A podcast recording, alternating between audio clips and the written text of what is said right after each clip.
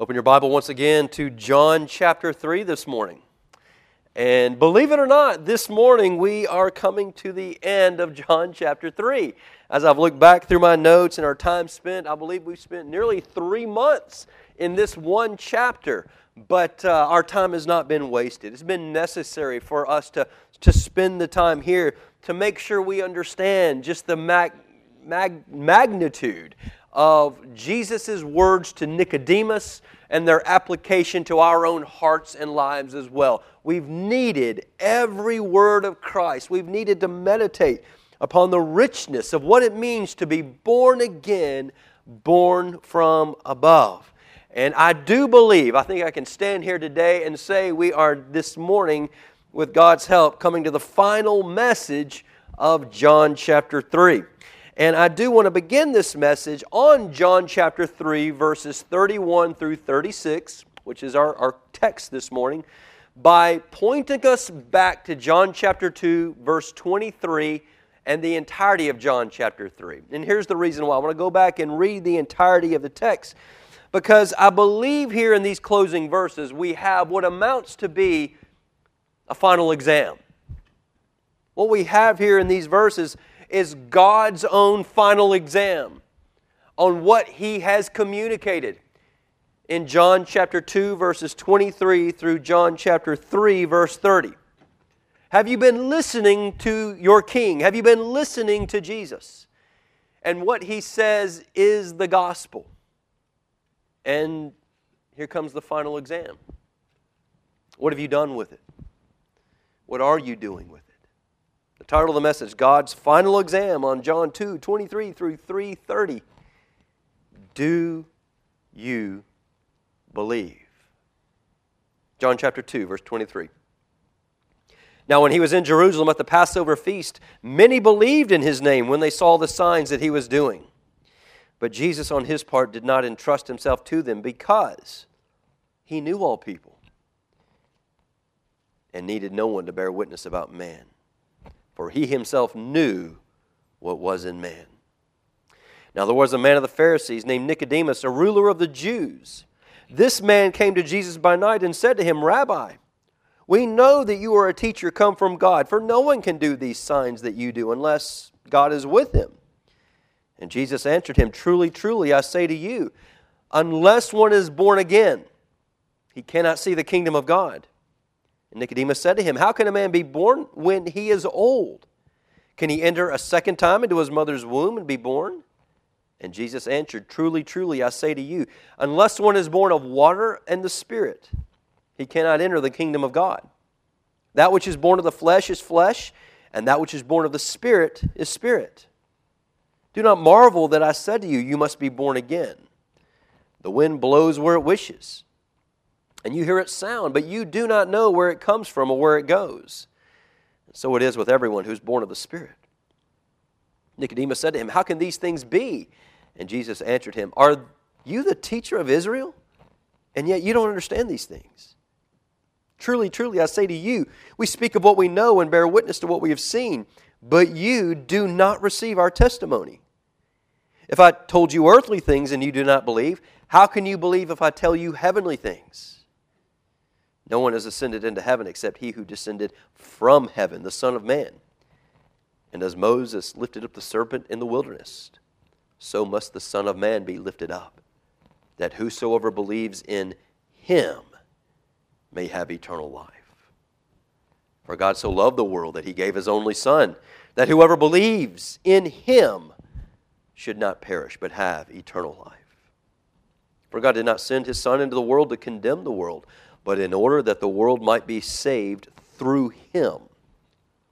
And whoever believes in Him is not condemned, but whoever does not believe is condemned already, because he has not believed in the name of the only Son of God.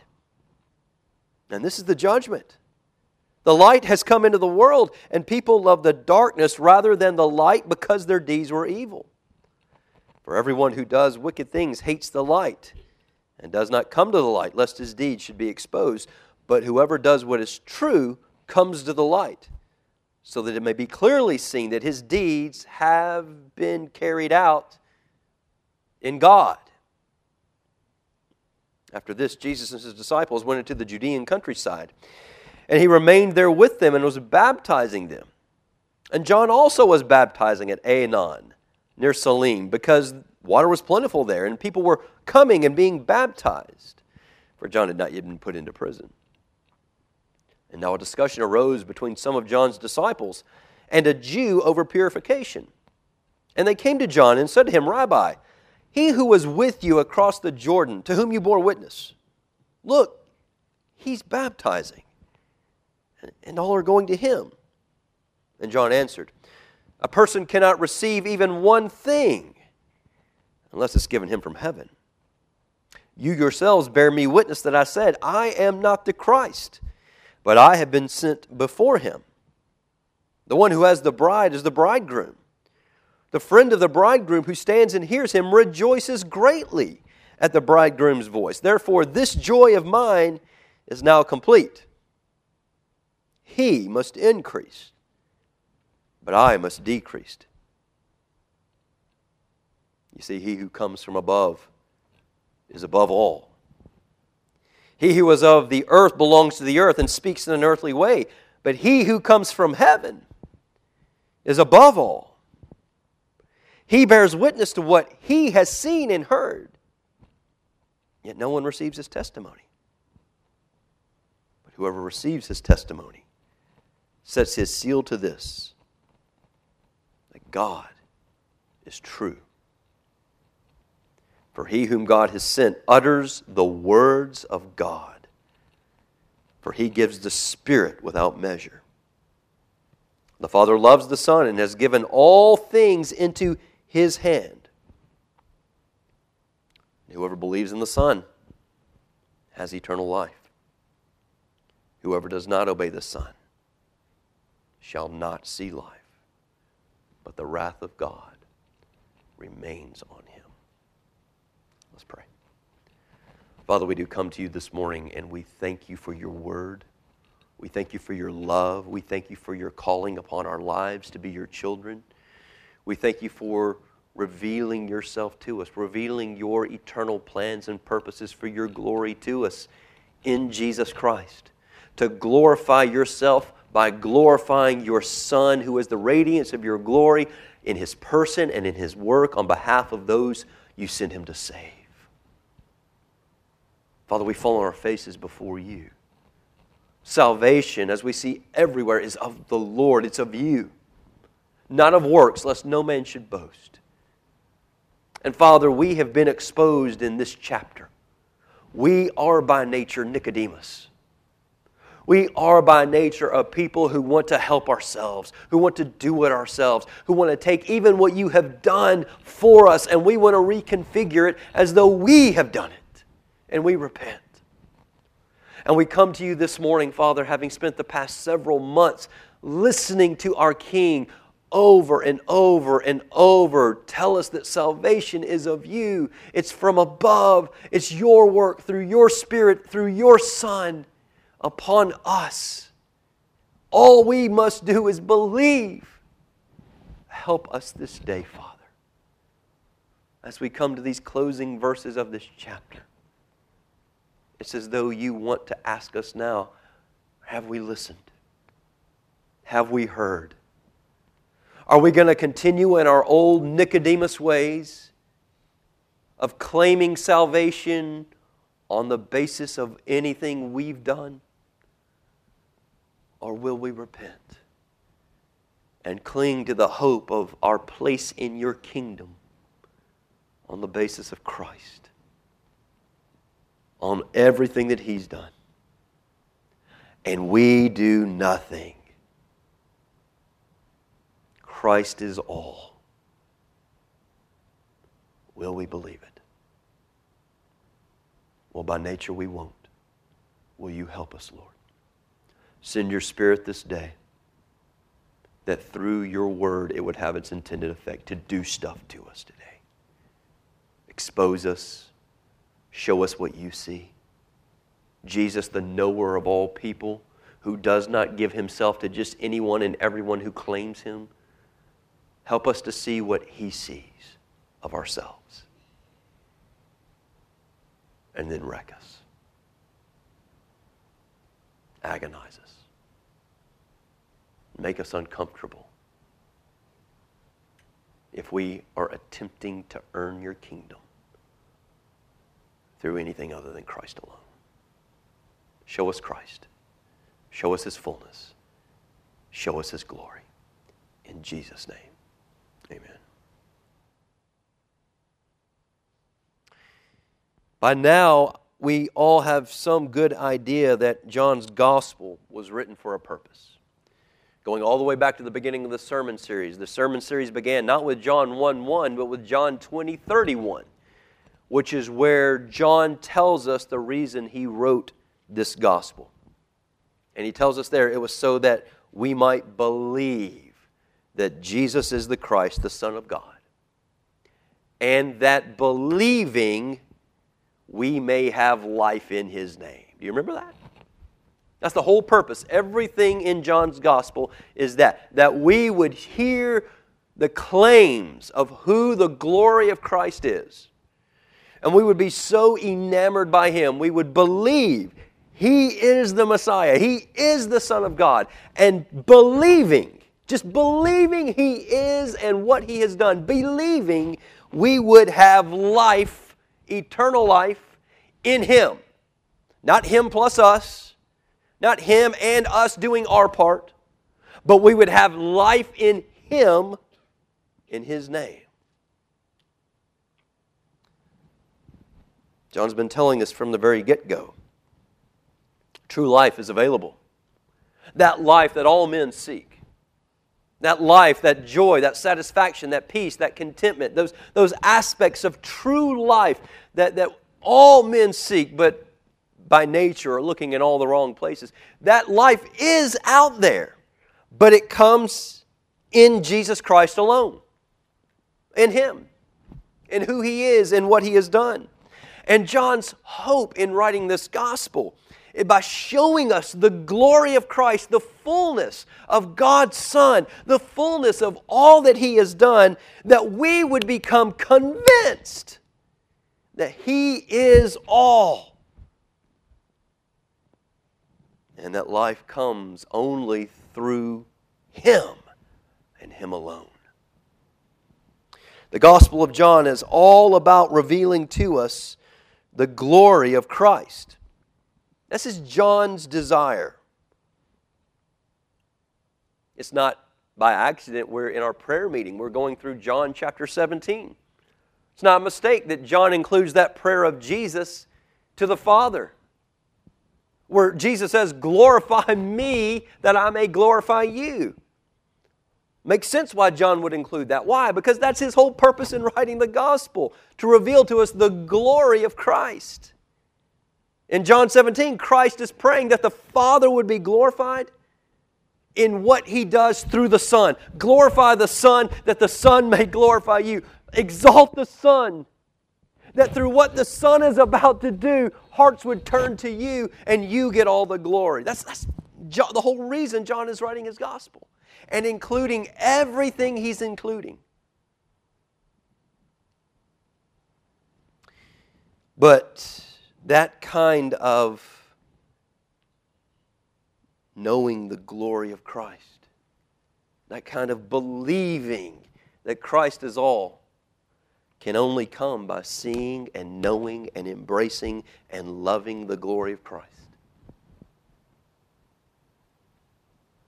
We can experience eternal life. That's Jesus' messages to Nicodemus. At the moment when Jesus is speaking to Nicodemus, he does not have eternal life. He has eternal death. Even with all the right knowledge of Christ, all the right things he says, things that we would say, well, man, he's given testimony of being a true believer. Jesus, the one who knows all hearts, says, you do not have a place in my kingdom. You want eternal life. You want the kingdom of God. The Father has raised up the Son. Like Moses raised up the serpent in the wilderness, look to him and him alone. Believe what he has done. This kind of believing that Jesus is the Christ, the Son of God, can only come by seeing this Christ yourself. And that's what John is about. John Owen, the great Puritan preacher of days gone by, explains it this way. Listen to this. This is profound. This is gospel. This is the Apostle John. John Owen writes, "Only a sight of His glory, the glory of Christ, and nothing else will truly satisfy God's people. The hearts of believers are like the needle of a compass, which cannot rest until it's pointing due north. So also a true believer will be magnetized by the love of Christ and will be relentless until he or she comes to Christ and beholds His glory. The soul which can be satisfied without beholding the glory of Christ, that cannot be eternally satisfied by beholding the glory of Christ, is not a soul for whom Christ prays." If you can be satisfied by anything other than Christ, you're not a true believer. Listen, you're going to have to let the chips fall where they may this morning. As we come to John chapter 3, these are not just a neat little closing to the book of John, chapter 3. I'm portraying it as a final exam. You've heard what Jesus said to Nicodemus. You've heard what Jesus says about Himself. You've heard what Jesus says about the work of salvation. You've heard God so loved the world. This God, He's done this. He sent His Son. His Son came for this reason. Look to Jesus. Behold Jesus. Even John the Baptist in his public ministry, as he sees his public ministry is fading away, he says, "Ho hum, that's exactly how it should be, that Christ would be exalted. He must increase." Now comes the final exam. You've heard all this. Is this true of us? Have you beheld the glory of Christ to such a way that He is all?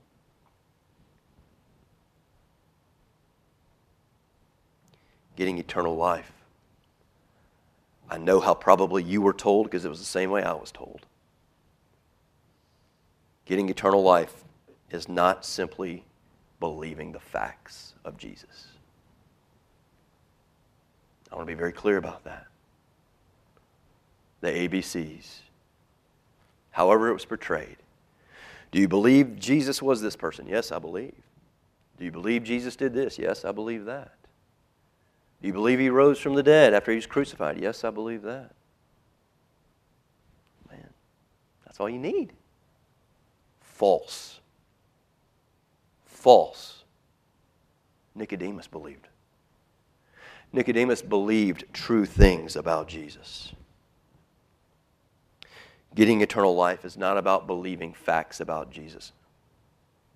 Getting eternal life is about learning what the Bible reveals about Jesus, about His glory, about His fullness, about His majesty, about His godness, about His holiness, about His fullness, His work, and concluding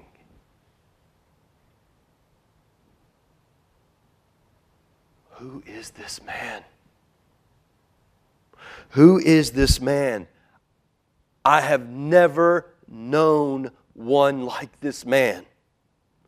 He is glorious. He is beautiful. He is magnificent. He is perfect. He is everything. He is all. I've never heard anyone say the things like He says. And I must do whatever it takes to have Him. That's who the kingdom belongs to. What is the kingdom in the first place? It's the place where Christ dwells eternally. It's the place where Christ reigns eternally. It's where He rules. It's where He's the central figure. Why would anyone believe they have a place in that kingdom if there's not an affection for Christ? And this is God's message through Jesus to Nicodemus and to you and I. Listen to how John, the apostle writer, points his listeners to this very truth, that those who lay claim to the kingdom of God are not those who know the right things about Jesus. It is those who are enamored and captivated by Jesus and in love with Him.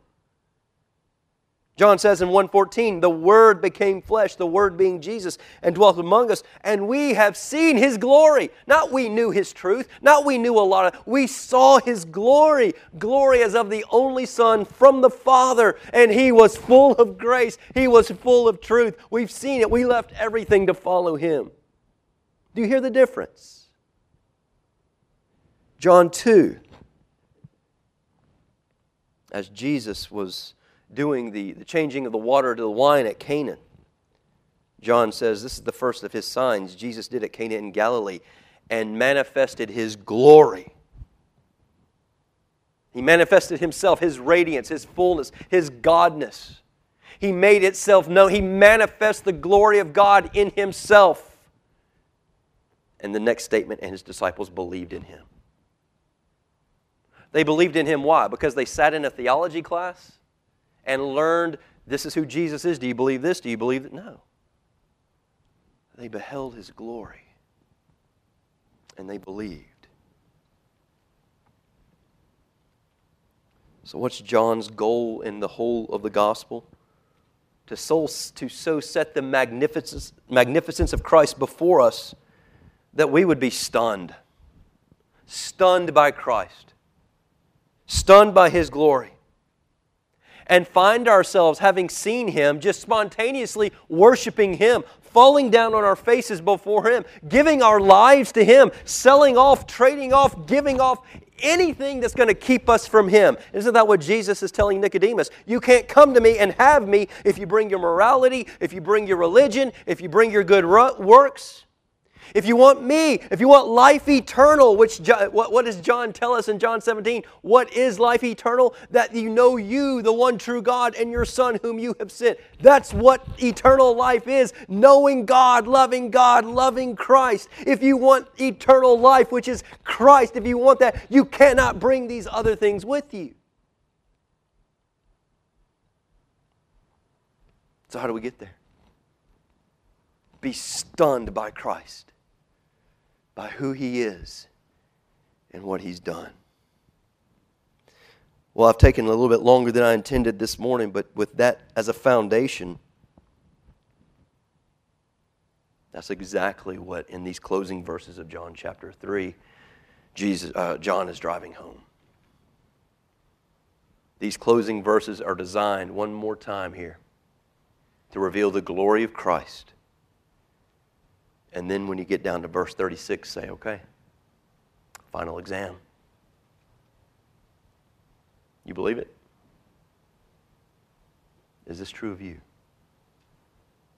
So what is the glory of Christ revealed in these closing verses? It begins right there in verse 31, John chapter 3, verse 31. He who comes from above is above all. He who is of the earth belongs to the earth and speaks in an earthly way, but he who comes from heaven is above all. What's the glory of Christ revealed there? Jesus came from heaven as God. And I totally get it. For many of us, Christianity has been about knowing facts about Jesus. You're going to hear that and say, I know that. That's not the point. Has your heart been captivated, riveted, stunned by what is revealed about Christ here? Not do you have head knowledge about it. Has your heart been enchanted by Jesus came from heaven and He is God? In the previous section to this, John the Baptist's disciples were disturbed. Why? More people were going to Jesus than were coming to John. John's ministry seemed to be fading away. It seemed like John's ministry was no longer fruitful. And they were going to Jesus rather than John. Jesus was being lifted up higher than John. We might see it that way. Jesus was receiving more glory than John was. To which John the Baptist replied, exactly how it's supposed to be. He must increase, but I must decrease. We spent our time last week looking at that text. And then here in verse 31, the apostle picks up on that theme. Christ must increase. To lay just, let's let Christ increase in our hearts. Number one, He's from heaven and He is God. You notice he says there in verse 31 as well, He who comes from above is above all. He who is of the earth belongs to the earth and speaks in an earthly way. What's he doing there? He's comparing Jesus with everybody else. Jesus who came as a man, he's comparing in verse 31, comparing Jesus with every other man who's ever lived from the earth. And he says, Jesus is not like any of them. Take the greatest man, woman, person who's ever lived. And Jesus is greater. Why? They were from the earth, born from the earth. They're human. Jesus is completely set apart. He's holy in this regard. He's come from heaven. He came as God to live among men. Here's where you got to battle, church. There's nobody in this room that doesn't know that. And there's a lot of people in hell who know that too. Jesus said it would be so. Is your heart captivated by the magnitude, the glory? God, for who He is, came down to us, put on flesh, and lived among men. What is it that makes Jesus so glorious? He lived among us. He was a man, but He's not like everyone else. All other men come from earth and will one day stand before God. Jesus came from God, and He is God.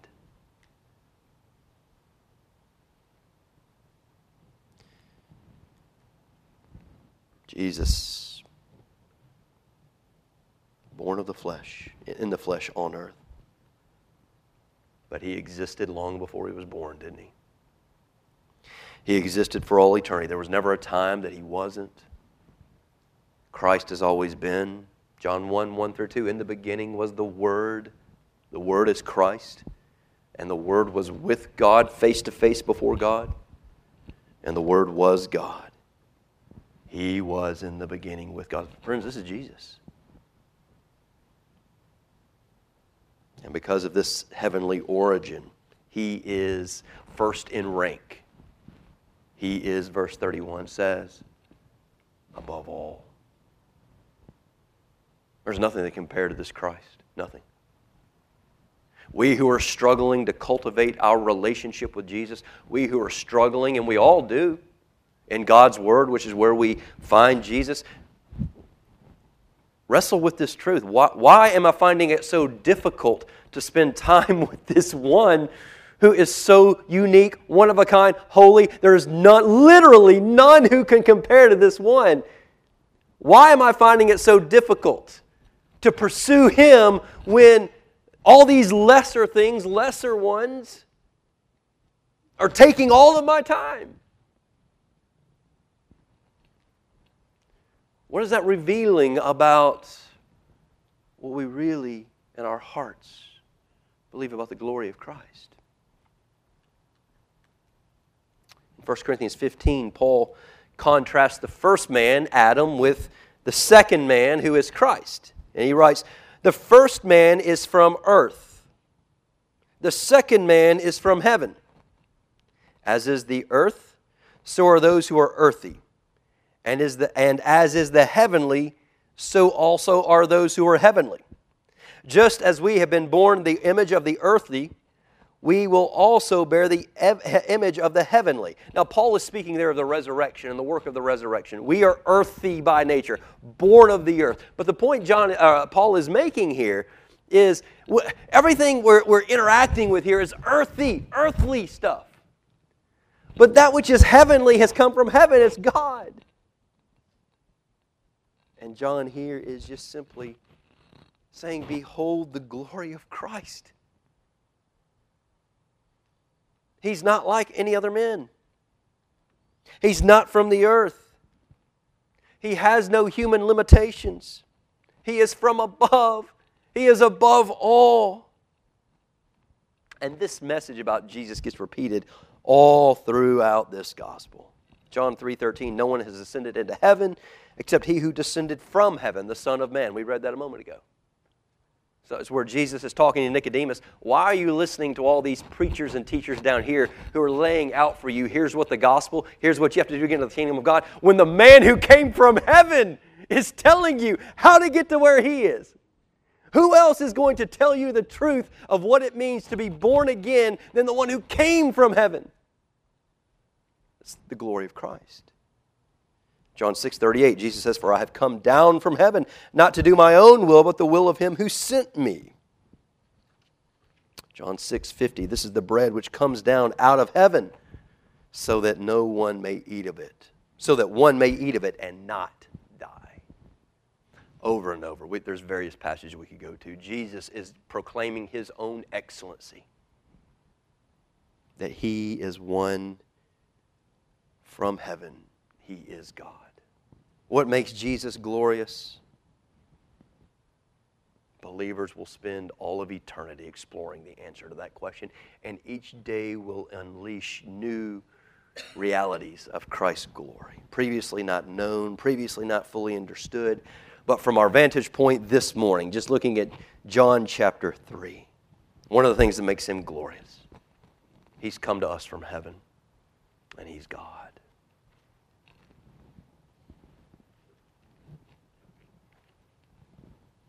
Jesus' enemies heard this same message, and that's the whole reason they wanted him dead. Do we hear the message, and do we embrace it?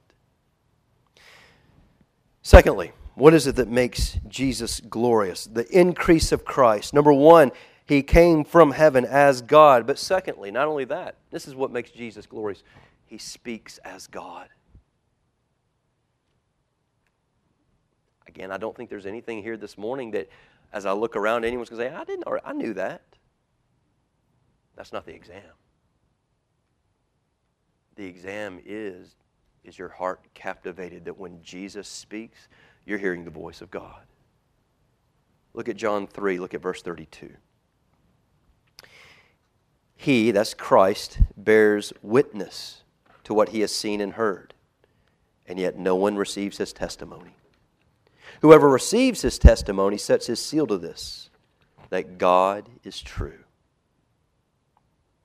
For he whom God has sent utters the words of God, for he gives the Spirit without measure.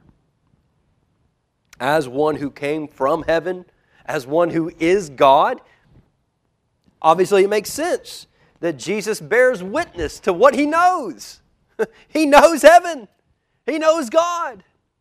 And it's clear when he comes and he speaks, he can bear witness to something that nobody else can. He can speak to things that nobody else can. None of the religious leaders, none of the religious gurus, none of the people who tell you, we know, listen, just listen to us, we got the right answer. Those who give partial truth, none can speak what Christ can speak. You understand what John is saying here? When you hear Jesus, you're hearing God. He's the Word that became flesh. The passage we opened our worship service up with this morning, Hebrews chapter 1. Long ago, at many times and in many ways, God spoke to our fathers by the prophets, right? You open up your Old Testament, thus saith the Lord, and he's communicating through Moses. He's communicating through Ezekiel, through Daniel, through Jeremiah. Long ago, God spoke that way.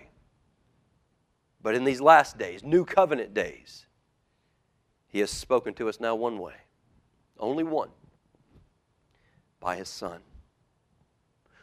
His Son whom he appointed heir of all things. What does that mean? It means everything going on, it goes to him. It's about him. It's for him. It's for Christ.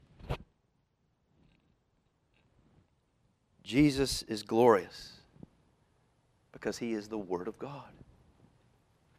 He's glorious because what he says is not secondhand knowledge. We talk about that sometimes, you know, building a relationship with the Lord based on John MacArthur or John Piper or going to the bookstore, reading these guys' books, and you agree with what they say, and you feel like that's your relationship with the Lord. I believe these things. No, it's not. And I struggle with this too. This was exposed to me a number of years ago, and it was earth-shattering by another brother in Christ. I was like, oh my goodness. Most of what I believe is quoted from somebody else, or at least how I would frame I believe it would be quoting somebody else. But with Jesus, He's not coming and quoting what He's heard from somebody else. He didn't receive it from a book. He didn't hear somebody else say it. He's the source. He's the source of it. What Jesus says, there is no higher origin. He is God and He's the source. And everything He utters is God's own word. And that's why, even in this morning's prayer meeting, we read Jesus pray to the Father, "For I have given them the words that you gave me. And they have received them and have come to know in truth that I came from you.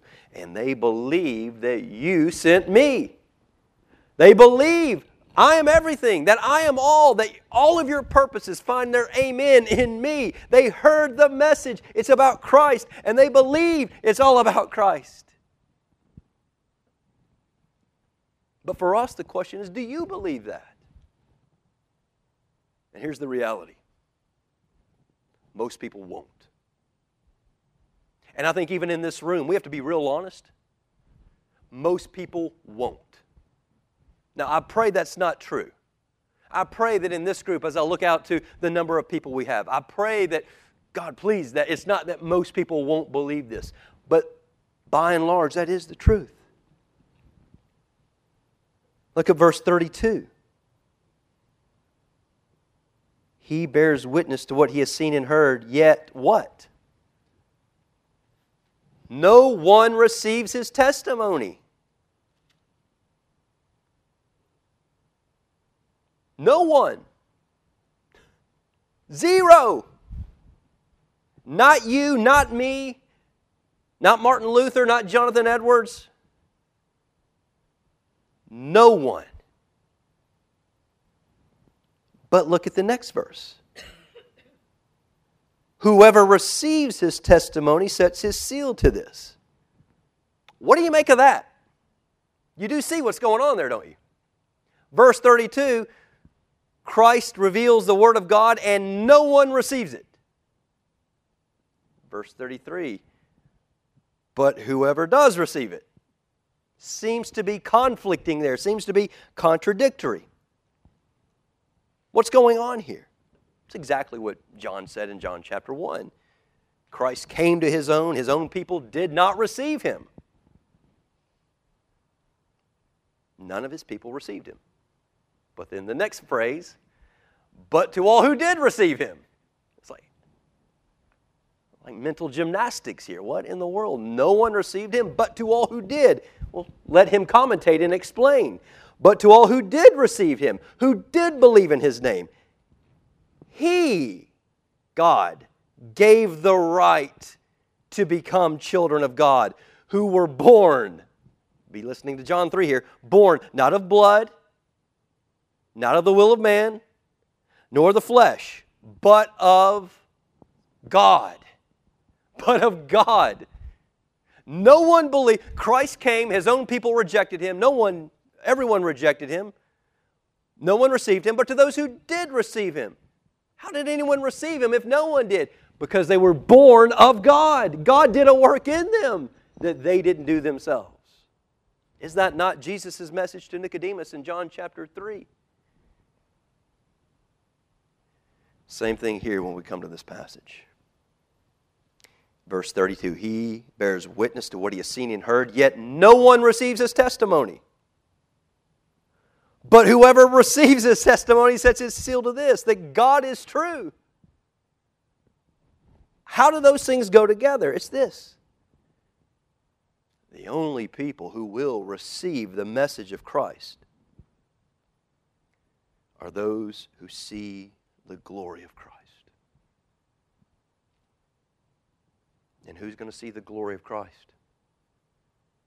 Nobody except those to whom God births from above and opens their eyes to see Christ. Only those who are, by the grace of God, born again. No one else will have eyes to see it. No one else will have eyes to see the glory of Christ. Unbelievers see all kinds of things. Good things, not just bad things. Religious things, moral things, spiritual things. Unbelievers go to church every single week. Even our church. And they can do great things, but they can't do this. And this is the hinge. They can't see what we true believers see. And we can't shake them. We can't make them. They can't see the glory of Christ. They can know about Him. They can say right things, but they don't see it and know it and captivate it and find Him precious and find Him beautiful and trade off everything to have Him. Which is what John has been saying. That's what it means to be a true believer. Those are the ones who have eternal life. That's what salvation is. You've got to see the glory of Christ. The gospel is not be religious. The gospel is not go to church. The gospel is not be baptized. The gospel is not pray this prayer. The gospel is Christ and what the Father has accomplished through the person and work of Jesus Christ on the cross, in the resurrection, the forgiveness of the sins of His people, and then God opening the eyes of the true believers, His people, and saying, look, I've manifested my glory to you, my holiness. You've seen yourself against the backdrop of my holiness. You have no hope, but look at this. Just as Moses lifted up the serpent in the wilderness, look at my Son lifted up upon the cross. Look, see, not know. Not do you agree with this? Do you agree this historically happened? But do you see, here is everything you need. Look at the beauty and the majesty of what's happening here. Your record of wrong is placed upon this individual. His record of right is given to you. Don't do anything. Believe. Fall on your face. Do you see the beauty of Christ? See, what must I do to have that? I have no hope apart from that. I can't be good enough, religious enough, moral enough, spiritual enough, preach enough messages, find the right church, be at the attend church enough times. What must I do to have this? God so loved the world, He sent His only Son that whoever just believes. Just believe. See, behold, and believe will not perish and have everlasting life.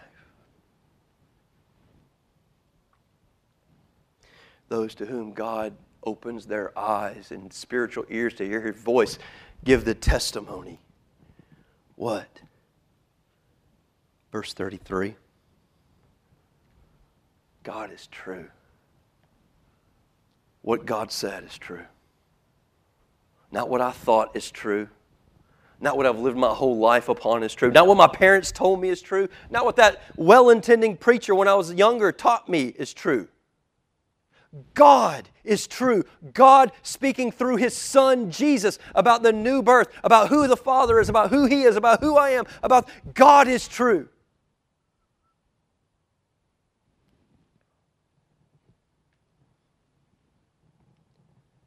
The question for you and I this morning is this. Are we listening to Jesus? The bulk of John chapter 3 has been Jesus speaking to Nicodemus. The bulk of it has been Jesus' own voice to you and I. This is what salvation is. Nicodemus, I know what's in the heart. There's a lot of people who give themselves to me in various ways. I don't give myself to all of them, and here's why. I know what's in their hearts. Nicodemus, I appreciate all the right things you're saying. Man, you could be a Sunday school teacher. You are a teacher.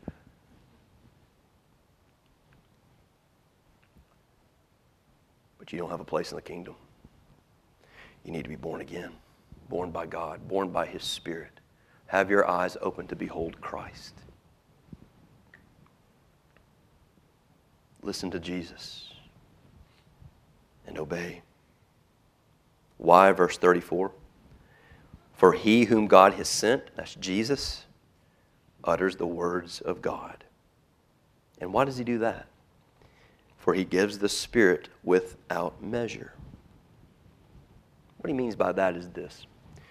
God has always authored and preserved His Word. Like going back to the Old Testament. We have the first 5 books of the Old Testament written by Moses. Well, how do we know that that's authoritative? How do we know that that's inspired? Well, God gave His Spirit to Moses for the writing of those 5 books. It's Spirit-inspired. Moses wrote. He wrote from his own personality. He used his own language, but he was guided along by the Holy Spirit. The Holy Spirit was given to him in that moment for that specific purpose. Well, Hebrews 1 says, but now in these days God has spoken through His Son. Well, God didn't give the Holy Spirit to Jesus just for the task of authoring the New Testament. God gave the Holy Spirit to His Son in fullness. Jesus was the Spirit-inspired, Spirit-filled man. And when Jesus spoke, whenever He spoke, whatever He spoke the infallible words of God. Why? Because He is possessed by the Holy Spirit in its fullness. You hear the difference? What was true of them in the Old Testament temporarily for the purpose of communicating the Word of God in Christ, because He is the Word, He has the fullness of the Spirit. There's the glory of Christ for you right there. Don't rush past that. Don't let that just kind of, oh, that's neat, I never thought about that. Fall on your face because of who Jesus is. This is the glory of Christ. He's from God. He's from heaven because He is God. He speaks for God. And very quickly, lastly, Jesus rules as God. He rules as God. This is the glory of Christ. Verse 35. The Father loves the Son and has given all things into His hand. I mean, you just can't. There's not a whole lot of commentary that needs to be made on that. The Father loves the Son and has given all things into His hand. He's saying Jesus should be thought of the same way the Father is thought of, the same way as the Spirit is thought of. Jesus is the radiance of the glory of God, the exact representation of His nature, who upholds all things by the power of His word. Hebrews chapter 1. All things have been given to Christ. Question, who is supreme? If all things have been given to Christ, the Father loves the Son and has given all things into His hand, who reigns supreme in the universe? It's Christ. Now, that's not just a trivia question. Does your heart flutter, spiritual heart, at the magnificence of Christ? Everything in heaven, on earth, in the galaxy, spiritual, material, everything made by Him, by Him, for Him. He is the centerpiece. Colossians 1 says, Christ is the creator of all things. And here, among other places, all things were made for Him.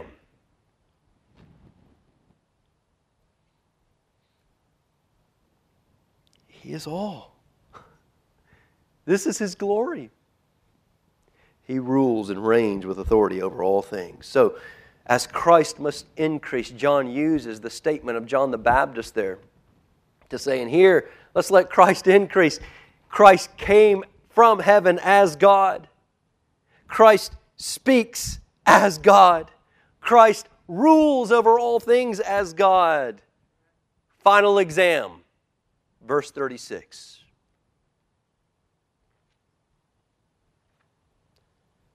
Whoever believes and what's been said here, chapter 2, verse 23 through chapter 3, verse 35. Whoever believes in the Son as it has been presented here has eternal life. But whoever does not obey the Son, whoever does not take these truths about the majesty, the glory of Christ, who does not obey them, live under them, live with regard to the beauty, the majesty, the supremacy of Christ, well, for that individual, they shall not see life, and the wrath of God remains on him. Here's the final exam. We've spent a lot of time in John chapter 3. Don't let it be for naught.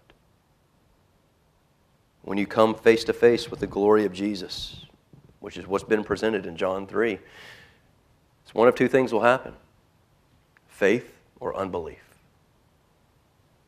The takeaway for some may be, thank goodness, I didn't think we'd ever get out of John chapter 3. We've spent months of my life here in John chapter 3. I'm ready to get to the woman at the well. Let's get to the Samaritan woman. You missed it. The one who's been speaking in these verses is God, come from heaven to reveal to us the only way into the kingdom of God. And it's not of works. It doesn't include anything that Nicodemus brought with him or anything you and I bring with us. It's Christ, His life, His death, His resurrection. And you'll either look back on John chapter 3, hearing with the eyes of faith, and say along with what Jesus said, God is true. What God has communicated through Christ here is true. I began this series, or I began at one point in my life, I was Nicodemus. I was religious, I was moral, I was spiritual, I was a church attender. And if anyone were to ask me, how do you know you're going to heaven? Well, I prayed the prayer. I go to church all the time. I do this. I do that. Nicodemus could have done all that as well. Or something of the like. And yet Jesus says, you must be born again from above. How can this thing be? Jesus said, how do you not know this? I've been telling you this since the Old Testament. Behold my son. Look.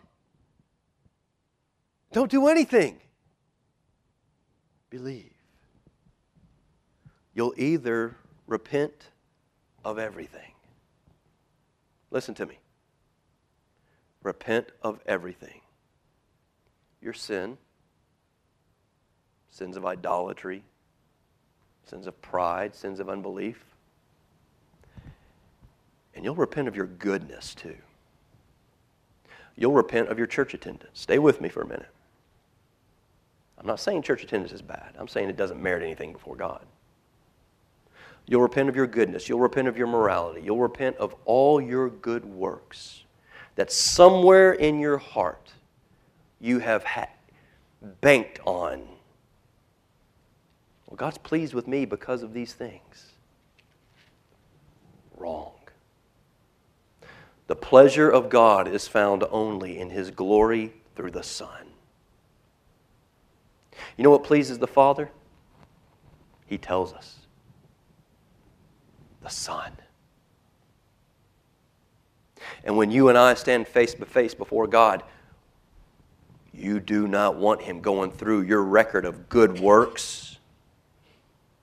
You don't want a holy God who demands perfection going through your church attendance and tasting of your heart and your spiritual life and saying, I see what you did, but I look at the heart. Let me taste and see. I know what's in the heart. You don't want this holy God. What you want Him to find is, woe is me, I have nothing. If you look at me, I have no hope. All I've got is what you said. Christ. I've got His record of righteousness. And my understanding is He took my record of wrong. And I've banked my everything upon that. Everything. And if you are not true, I have no hope. But I have banked my life on this. You're true. And this is what you said.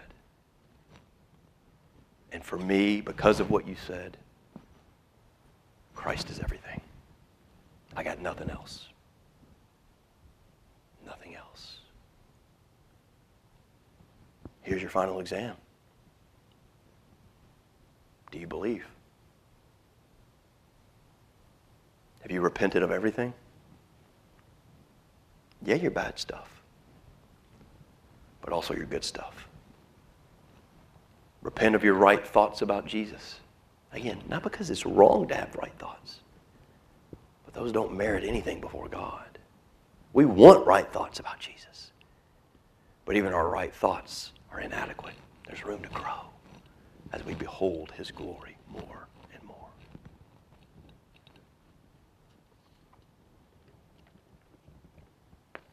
John is offering up this closing verse as a warning to those who read his book.